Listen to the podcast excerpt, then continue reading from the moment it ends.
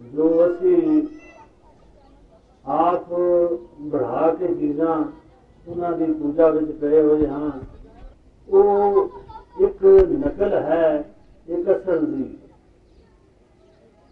ਅਸਲ ਕੀ ਹੈ ਔਰ ਨਕਲ ਕੀ ਹੈ, ਇਹ ਤੁਹਾਨੂੰ ਮੈਂ ਦੱਸਿਆ ਹੈ।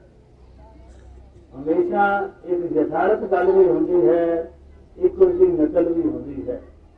ਯਥਾਰਥ ਇੱਕ ਵਿਆਹ ਸ਼ਾਦੀ, ਇੱਕ ਯੁਵਾਵਸਥਾ ਲੜਕੀ ਦੀ ਔਰ ਇੱਕ ਲੜਕੇ ਦੀ ਸ਼ਾਦੀ ਰਚਨੀ ਇਹ ਇੱਕ ਯਥਾਰਥ ਹੈ। ਇਸ ਦੀ ਨਕਲ ਸਾਡੇ ਬੱਚੇ ਰੋਜ਼ ਉਤਾਰਦੇ ਹਨ। ਇੱਕ ਗੁੱਡੀ ਬਣਾ ਲੈਂਦੇ ਹਨ, ਇੱਕ ਗੁੱਡਾ ਬਣਾ ਲੈਂਦੇ ਹਨ। ਔਰ ਦੋਹਾਂ ਦੀ ਸ਼ਾਦੀ ਰਚਾਉਂਦੇ ਰਹਿੰਦੇ ਹਨ। ਕਹਿੰਦੇ ਹਨ, ਗੁੱਡੀ ਔਰ ਗੁੱਡੇ ਦੀ ਸ਼ਾਦੀ ਹੋ ਰਹੀ ਹੈ, ਵਿਆਹ ਹੋ ਰਿਹਾ ਹੈ। ਉਸ ਨਕਲ ਵਿੱਚ ਕਿਤਨੀ ਕੁਝ ਯਥਾਰਥ ਗੱਲ ਹੈ, ਤੁਸੀਂ ਬੜੀ ਪ੍ਰਕਾਰ ਜਾਣਦੇ ਹੋ। ਅਸੀਂ ਭਾਵੇਂ ਆਪਣੇ ਬੱਚਿਆਂ ਨੂੰ ਖੇਡਦਿਆਂ ਵੇਖ ਕੇ ਖੁਸ਼ ਹੁੰਦੇ ਹਾਂ ਉਸ ਵਕਤ ਕਿ ਬਹੁਤ ਸੋਹਣਾ ਖੇਡ ਖੇਡ ਰਹੇ ਹਨ। ਲੇਕਿਨ ਚੰਦ ਸਾਲਾਂ ਬਾਅਦ ਜਿਸ ਵੇਲੇ ਯੁਵਾ ਅਵਸਥਾ ਵਿੱਚ ਇਹ ਖੇਡ ਖੇਡੀ ਜਾਏ, ਜਿਸ ਵੇਲੇ ਉਹ ਬੱਚੀ ਔਰ ਬੱਚਾ 18-20 ਸਾਲ ਦੇ ਹੋ ਜਾਣ, ਫਿਰ ਇਸੇ ਤਰ੍ਹਾਂ ਗੁੱਡੀਆਂ ਪਟੋਲੇ ਖੇਡਣ। ਤੇ ਅਸੀਂ ਕਿਸ ਤਰ੍ਹਾਂ ਉਹਨਾਂ ਨੂੰ ਖਫਾ ਹੁੰਦੇ ਹਾਂ? ਅਸੀਂ ਉਹਨਾਂ ਨੂੰ ਕਹਿੰਦੇ ਹਾਂ ਕਿ ਬੇਟਾ, ਹੁਣ ਤੇ ਤੇਰੀ ਆਪਣੀ ਸ਼ਾਦੀ ਹੋਣੀ ਹੈ। ਆਪ ਤੂੰ ਦੁਲਹਨ ਬਣਨਾ ਹੈ, ਤੇਰੇ ਦੂਲੇ ਨੇ ਘਰ ਆਉਣਾ ਹੈ। ਤੂੰ ਇਹਨਾਂ ਖੇਡਾਂ ਤੋਂ ਬਾਅਦ ਆ ਜਾ। ਹੁਣ ਇਹਨਾਂ ਖੇਡਾਂ ਦੀ ਜ਼ਰੂਰਤ ਨਹੀਂ। ਹੁਣ ਤੇ ਤੈਨੂੰ ਅਸਲੀ ਤੇਰਾ ਘਰ ਵਸਣਾ ਹੈ। ਤੇਰਾ ਪਤੀ ਤੈਨੂੰ ਮਿਲਣਾ ਹੈ।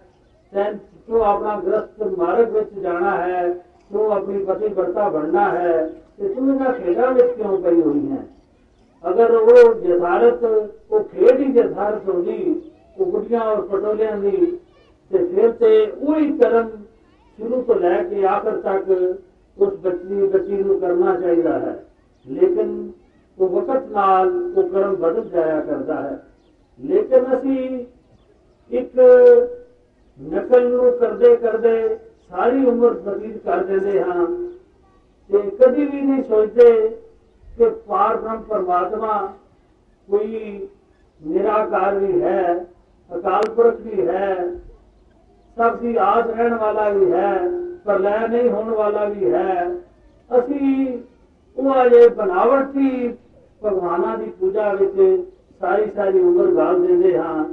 ਔਰ ਸਮਝ ਰਹੇ ਹੁੰਦੇ ਹਾਂ ਕਿ ਸ਼ਾਇਦ ਅਸੀਂ ਭਗਤੀ ਕਰ ਰਹੇ ਹਾਂ।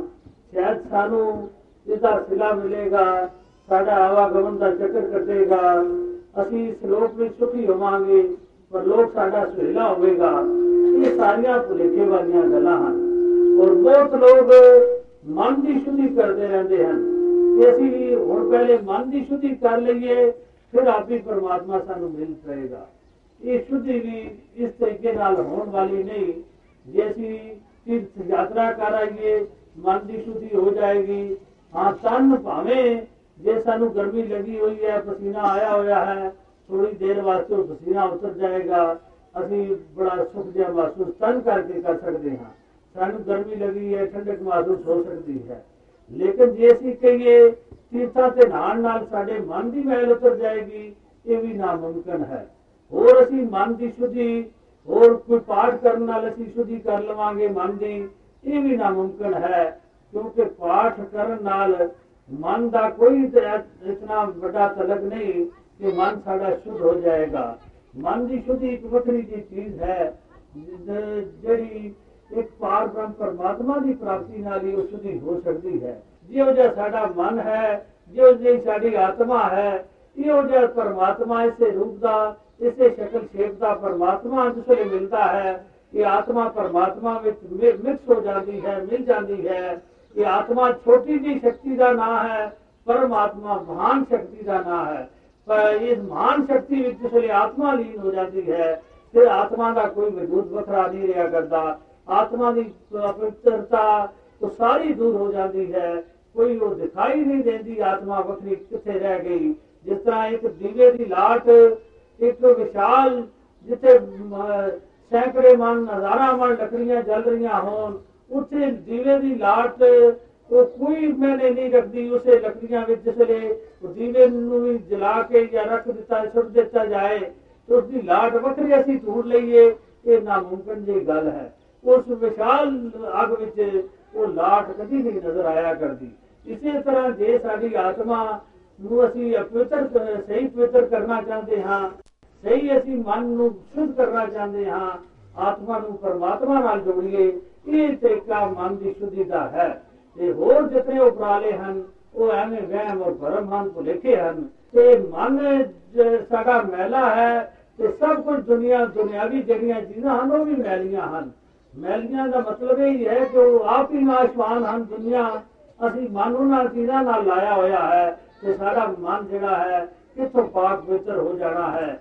ਜੇ ਦੁਨੀਆ ਦੀਆਂ ਚੀਜ਼ਾਂ ਜੋ ਵੀ ਆਉਣੀਆਂ ਜਾਣੀਆਂ, ਵਧਣ ਘਟਣ ਵਾਲੀਆਂ, ਭਜਨ ਟੁੱਟਣ ਵਾਲੀਆਂ, ਉਹਨਾਂ ਚੀਜ਼ਾਂ ਨਾਲ ਅਸੀਂ ਮਨ ਲਾਇਆ ਹੋਇਆ ਹੈ ਤੇ ਮਨ ਉਸ ਉਹਨਾਂ ਚੀਜ਼ਾਂ ਨਾਲ ਕਦੀ ਪਵਿੱਤਰ ਨਹੀਂ ਹੋ ਸਕਦਾ। ਕਿਸ ਤਰੀਕੇ ਨਾਲ ਇਹ ਮਨ ਸ਼ੁੱਧ ਹੁੰਦਾ ਹੈ, ਤੂੰ ਇੱਕ ਨਾਮ ਨੂੰ ਜਾਣ, ਇੱਕ ਨਾਮ ਨੂੰ ਜਾਣ ਕੇ ਇਸ ਦੀ ਇਰਾਦਾ ਕਰ। ਇਸ ਵਿੱਚ ਆਪਣੇ ਆਪ ਨੂੰ ਮਿਕਸ ਕਰ ਤੇ ਫਿਰ ਹੀ ਇਹ ਤੇਰਾ ਮਨ ਜਿਹੜਾ ਹੈ ਸ਼ੁੱਧ ਹੋ ਸਕਦਾ ਹੈ। ਇਸ ਮਨ ਨੂੰ ਹੋਰ ਕੋਈ ਸੰਜਮ ਜਿਹੜਾ ਹੈ, ਸੰਸਾਰ ਦਾ ਕੋਈ ਸੰਜਮ ਜਿਹੜਾ ਹੈ, ਜਿਹੜਾ ਇਸ ਮਨ ਨੂੰ ਰੋਕਣ ਵਾਲਾ ਜਾਂ ਮਨ ਦੀ ਬੁਰਾਈ ਨੂੰ ਦੂਰ ਕਰਨ ਵਾਲਾ, ਮਨ ਦੀ ਪਵਿੱਤਰਤਾ ਨੂੰ ਹੇਰਨ ਵਾਲਾ ਹੋਰ ਸੰਜਮ ਕੋਈ ਨਹੀਂ ਸੰਸਾਰ ਦੇ ਇੱਕ ਸਤਿਗੁਰੂ ਦੀ ਸ਼ਰਨ ਦੀ ਪ੍ਰਾਪਤੀ ਤੋਂ ਬਗੈਰ ਹੋਰ ਕੋਈ ਸੰਜਮ, ਹੋਰ ਕੋਈ ਤਰੀਕਾ, ਅਗਰ ਹੋਰ ਕੋਈ ਤਰੀਕਾ ਹੁੰਦਾ, ਇਹ ਮਹਾਪੁਰਸ਼ ਇਹ ਸਤਿਗੁਰੂ ਹੋਰ ਤਰੀਕੇ ਵੀ ਸਾਨੂੰ ਦੱਸ ਦਿੰਦੇ, ਹੋਰ ਤਰੀਕੇ ਲਿਖ ਦਿੰਦੇ ਕਿ ਇਸ ਤਰੀਕੇ ਨਾਲ ਵੀ ਤੁਹਾਡੀ ਮੁਕਤੀ ਹੋ ਸਕਦੀ ਹੈ।